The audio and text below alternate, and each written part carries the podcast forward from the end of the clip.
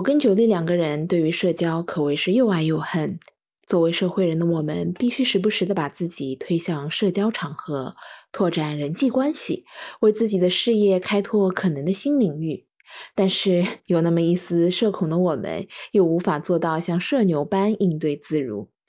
今天春光明媚，我们俩坐在室外，跟各位一起聊聊社交这个话题，以及如何向上社交。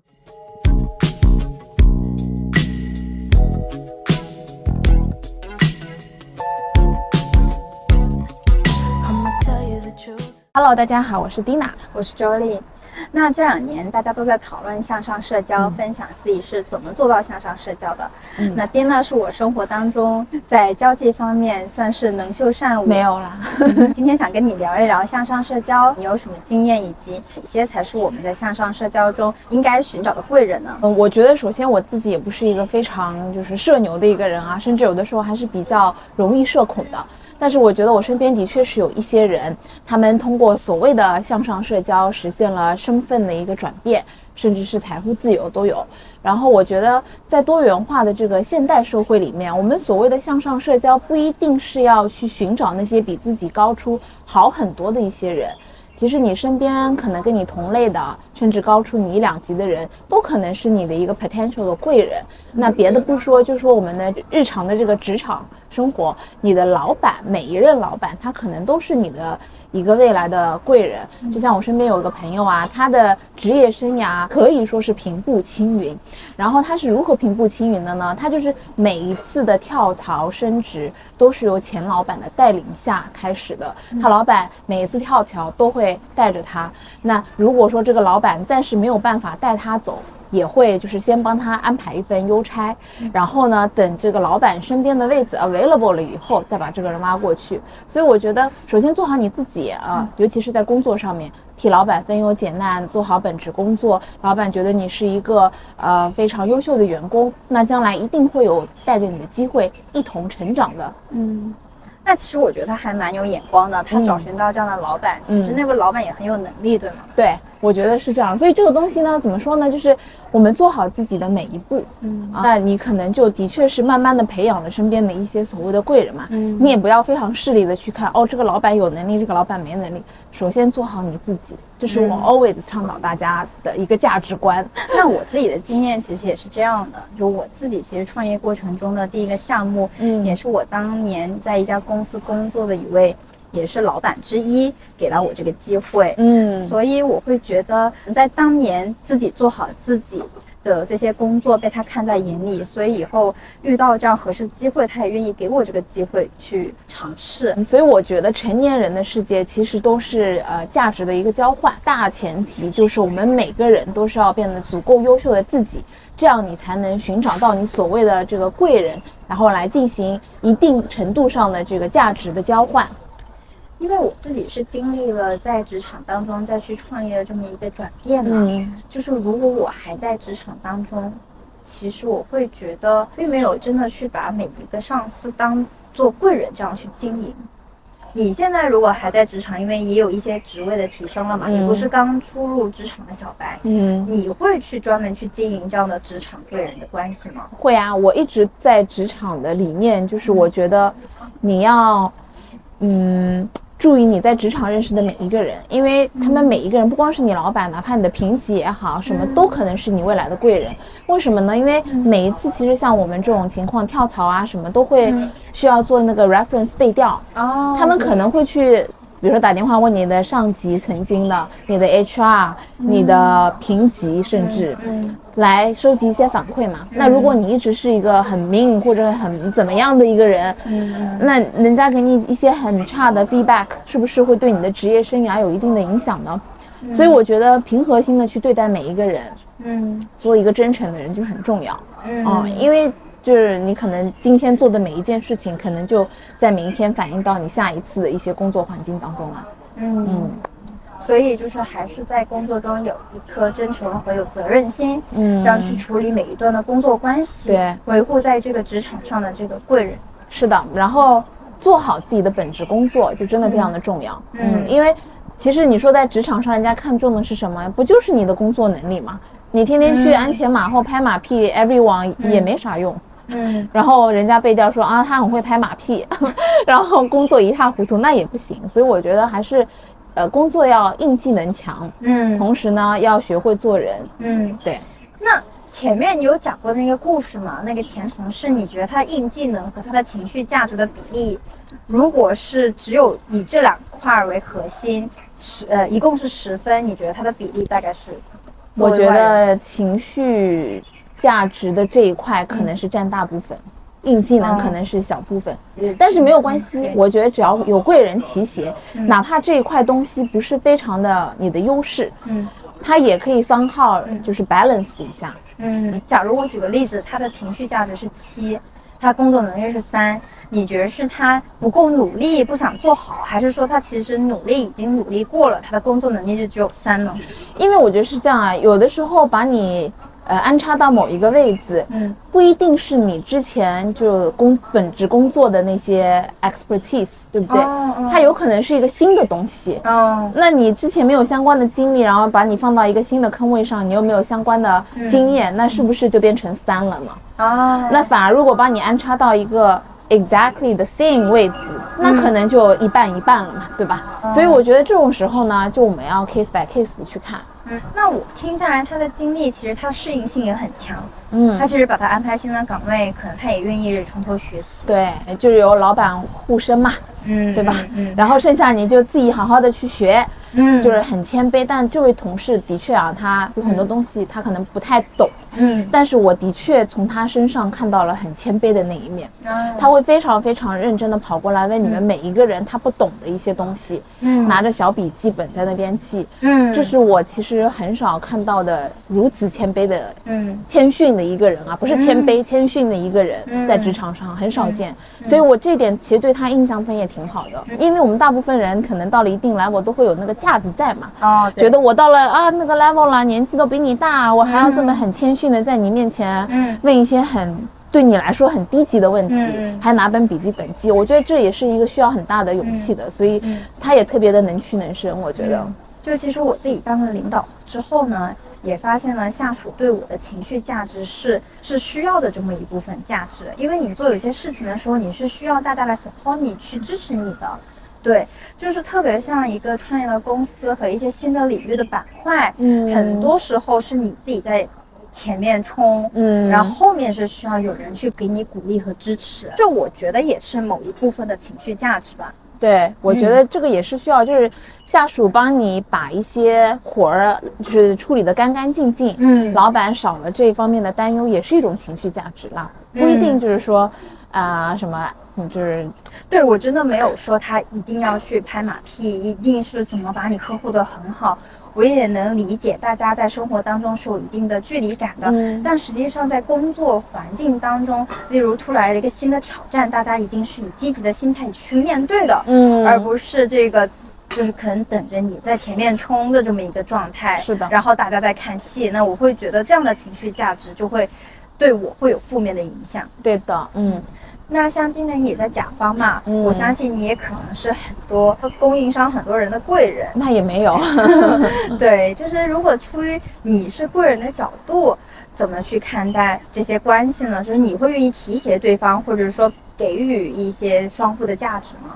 嗯，其实我觉得在甲乙方关系里面，所谓的贵人，也就是你愿不愿意给你的供应商一些单子做，对吗？嗯我的确是有一些就是所谓的供应商，因为我特别认可他们的工作能力，以及他们帮你解解决问题的一些能力，这个很重要，嗯对吗？然后我觉得我会很安心的把一些工作交给他们去帮我去处理。然后同时呢，就是这个供应商，我们也偶尔可以约出来吃个饭啊、聊聊天啊之类的，嗯就不至于看到，就是你可能看到他就很想掉头就走的那种，那也不太行。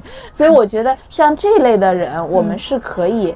就可能，比如说我换了一家公司啊，我还是可以把他介绍到我的新公司，嗯嗯，作为我们的合作伙伴，嗯再来看看有没有机会寻找一些合作机会。嗯，嗯我觉得这是可以的，嗯但是大前提是我们还是要以就工作而言，是不是能把这个事儿给做好，对，帮你就是解除很多后顾之忧。嗯这是我觉得在生意场合，就是我们觉得应该要有的东西。嗯嗯，我觉得是在工作能力上有一定的保证，而且就是大家是能沟通的。嗯，对，不一定要成为很关系很密切的人，但是至少是能当朋友聊一块儿的，这样其实才会是一个比较好的一个关系。是的。其实，在交往过程中，我自己的感受是，交往男性贵人和女性贵人还是有区别的。如果特别是男性贵人的话，更要注意距离感和尺度，嗯，要让对方的伴侣放心。那这样的话，哪怕是送礼啊，以及交流啊，尽量都是考虑他的伴侣，嗯，放在一个比较，呃，前面的位置的话，那相处下来会更加的愉快。OK，嗯嗯。如果是女性贵人的话，嗯，在情绪价值以及生活的沟通过程当中。可能我觉得他除了对你的工作价值的一个认可之外，还是有一些共同的价值感，以及分享他的一些情绪和故事的。嗯嗯嗯。那所以九力，你作为一个创业者，你的贵人都是一些大佬吗？行业大佬吗？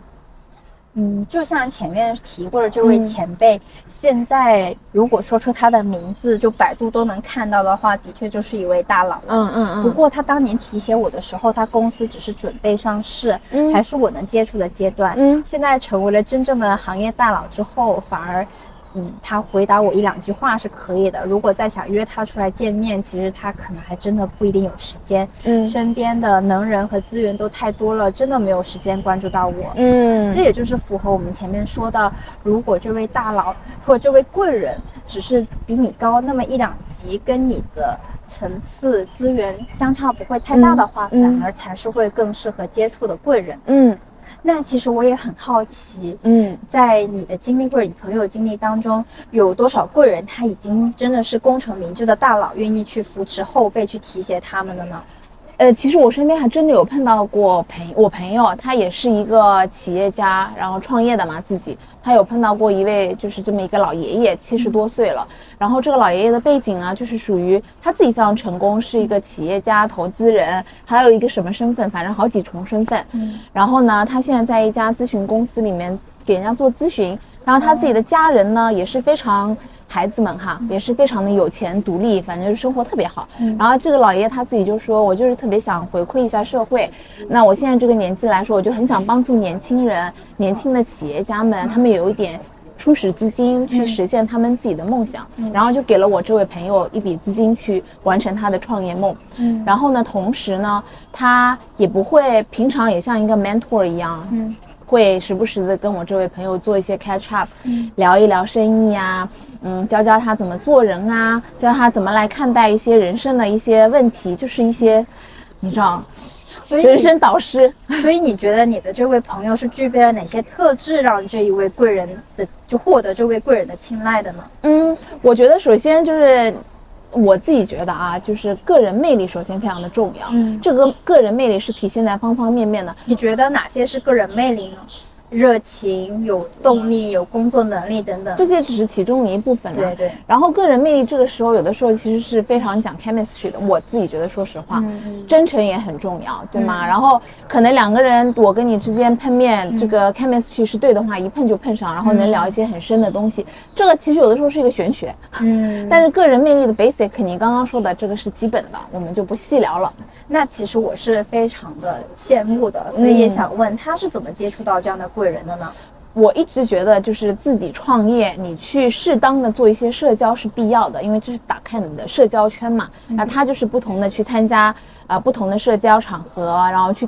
加入一些所谓企业家的组织，然后可能就碰到了这位所谓的贵人，嗯。嗯，然后呢，可能通过跟这位贵人去聊自己的 business plan，嗯，然后正好他自己也非常的 presentable，很会讲这些东西，嗯，打动了这位老爷爷，然后老爷爷就把这笔初始的资金给到了我的这位朋友，所以我觉得可能在他的个人魅力上以及他的这个商业的规划上面也。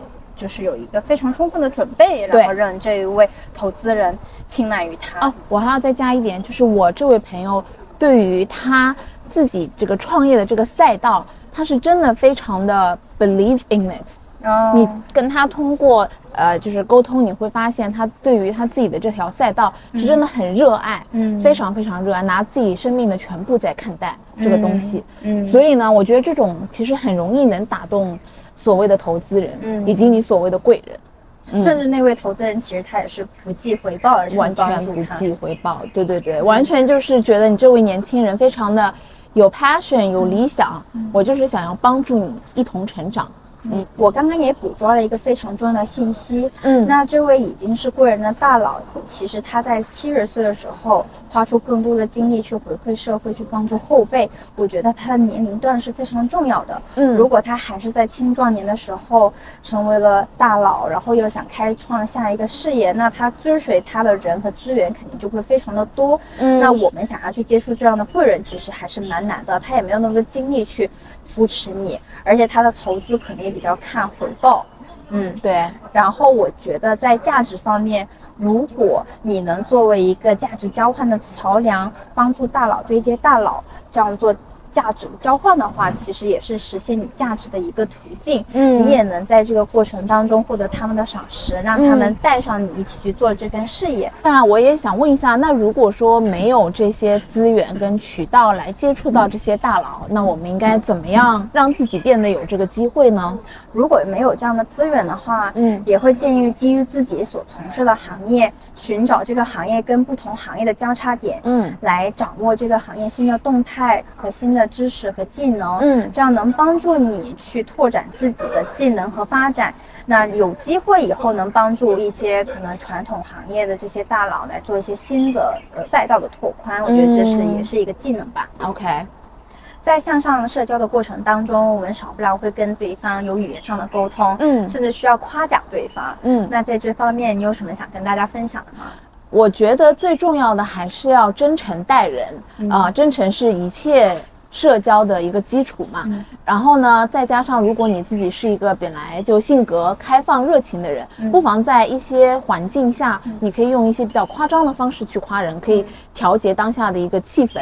那如果说你，那就说回刚刚的真诚，如果你自己是一个平常非常内敛的人，突然之间很夸张的去赞扬一个人，人家会觉得你特别假，像在演戏嘛，嗯也挺怪的。嗯，嗯，就关键还是做自己嘛。对平时你是个什么样的人，所以那个话从你嘴巴说出来才会比较自然。如果你刻意去演，反而最后大家都会比较尴尬。对。然后另外一点呢，我觉得就是，呃，夸人要夸到心坎儿里的话。有的时候还是要懂行，就拿我自己的行业来说，我是做时尚的嘛。嗯那如果说你要去夸一些，比如说媒体老师呀，或者造型师啊之类的，他们可能出席一些场合穿的这些衣服，你自己懂行，你可能一眼就看到啊，他的这件衣服是来自哪个牌子，当下最新的什么什么款，然后整个剪裁，然后整个面料，然后怎么怎么特别。你要是当下夸他，跟他对话当中能全部讲出来，人家会觉得哇，你真是很懂的一个人。所以我觉得。但不管你是夸人家什么，呃，如果你自己懂得多那么一点点，夸得多那么 detail 一点，细节化一点，我觉得就比较容易夸到人家心坎儿，然后给人家造成一个比较深刻的印象嘛，嗯。对吧？那像我自己这样的话是稍微内敛一点的，嗯。我反而有时候不好意思当面去夸奖别人，那我也会借诶可能朋友的口来夸奖对方，嗯。诶，例如这位前辈之前谁谁谁这位朋友说跟你工作的时候，觉得你思路非常的清晰，然后在哪方面非常的好，然后诶这次也可能向你请教一下，那这样的话对我来说也比较自然。嗯嗯嗯，对，嗯。我觉得其实这种夸赞方式也挺让人觉得开心的，因为嗯。是通过他人之口，感觉就是大家都一对都在夸奖你也认可，这个人也认可，对大家都认可你嗯，做的这些事情，我觉得更哇，你们是高级的一派，我们是浮夸的一派。我觉得还是比较自然和做自己吧。嗯这样的话，在你嘴巴说出来才会比较自然。嗯其实，在跟这些贵人重新接触的过程当中，我也会碰到一些小的难题，例如嗯，哎，可能锻炼了一段时间，怎么跟他重新联系，有这么一个破冰的情况。嗯你觉得需要破冰吗？嗯，我的破冰可能多数情况下就可能比如说发个消息啊，打个电话啊这样子，对，然后 catch up 一下近况啊，就这样。可是，如果我会觉得他已经有一点层级上的差异的话，可能贸然给他打电话也发个消息嘛，还好。嗯，嗯，发消息那就打个招呼吗？还是根哎据节日？就是比如说近期怎么样啊，或者是或者说我们去到某个地方，他在异地的话，就说哎，正好我这两天也在这儿啊，好久不联系啊，然后要不要出来？呃，喝个咖啡啊，聊聊啊，就之之类的。哎，那我觉得异地的这个是蛮好的。假如两个人都在同一个地方，嗯，偶遇，然后说给到是一个蛮好的一个机会点去见对方。对。那如果是我的话，可能还是出于。我可能要想希望在商业上有所合作，嗯，那我反而会把自己的一个情况先交代给对方。哎，我现在可能很久没联系了，我在做哪一块儿，然后哪些，呃，就是对方可能需要的信息点给到他，嗯，然后让他对我感兴趣，然后比较好推荐下一个破冰的环节，或者说刚好过节的时候。然后说，哎，我可能跟什么什么品牌有在合作，然后有准备礼品，也想给你试试，给给建议。然后我觉得这也是适合我一个破冰的一个方法，挺不错的啊。我觉得正好你你的这些破冰的方式跟你自己的业务是结合起来的嘛，我觉得是一个很好的方式。那在给贵人送礼的这个过程当中，怎么送到对方的心坎上，也是一个蛮大的学问。对，我觉得我自己送礼啊，一直以来我都是会根据这个被送者的呃自身情况出发，比如说看他的性格啊，看他平常喜欢什么啊，甚至我有的时候会去研究一下他自己的社交媒体，嗯，看他都在 PO 什么啊，这样子来送到他喜欢的心坎上去，或者就是送一些。基于性别比较呃 generic 的一些东西，比如说女生送个香水呀、香氛类的啊，对吧？大错不会错。我自己倒是觉得，如果送香氛、香水类的，还是蛮考验人的，因为你不太知道这个香味，就他喜不喜欢。其实有人也说，你像香水这些，就像一个人的外衣，嗯，可能你要也要送到适合他的气质，嗯嗯。呃，香水啊，的确是有一点难，因为它的的确是千人千面，自己有自己的想法。但是香氛类的，就家里面的，啊，我有一些味道，它是比较就是普罗大众都能接受的，我觉得这个就是可以去送的。那我自己还有一些经验，就是也是研究他的兴趣和爱好。不过我发现了，我现在接触了一些贵人，他们的兴趣爱好是喝茶，嗯，可能摄影等等的。其实如果例如以茶为例子啊。好的茶其实是无价的，是很贵的。然后如果送太便宜的，可能也担心会不会不尊重对方。嗯，那我自己的想法反而是，哎，基于他喝茶的兴趣，给他送一些茶具啊，或者说茶宠啊，来让他做一些摆设。他在喝茶的过程中也看见了我这个东西，会想起我。对你这个送的其实也蛮有新意的，我觉得就跳脱出他非常让人觉得纠结的部分，然后到了另外一个 level 嘛。对，其实也是那些朋友教我的吧。对，嗯，特别还有就是送一些消耗品，可能吃的什么的，除非一些嗯非常知名的品牌，可能它不太容易接触的，不然一些比较常见的消耗品，可能也不太适合送礼。是的，好的，希望我们这一次的分享能给大家帮助大家养成一个吸贵人的好体质。我们下期再见，拜拜，拜拜。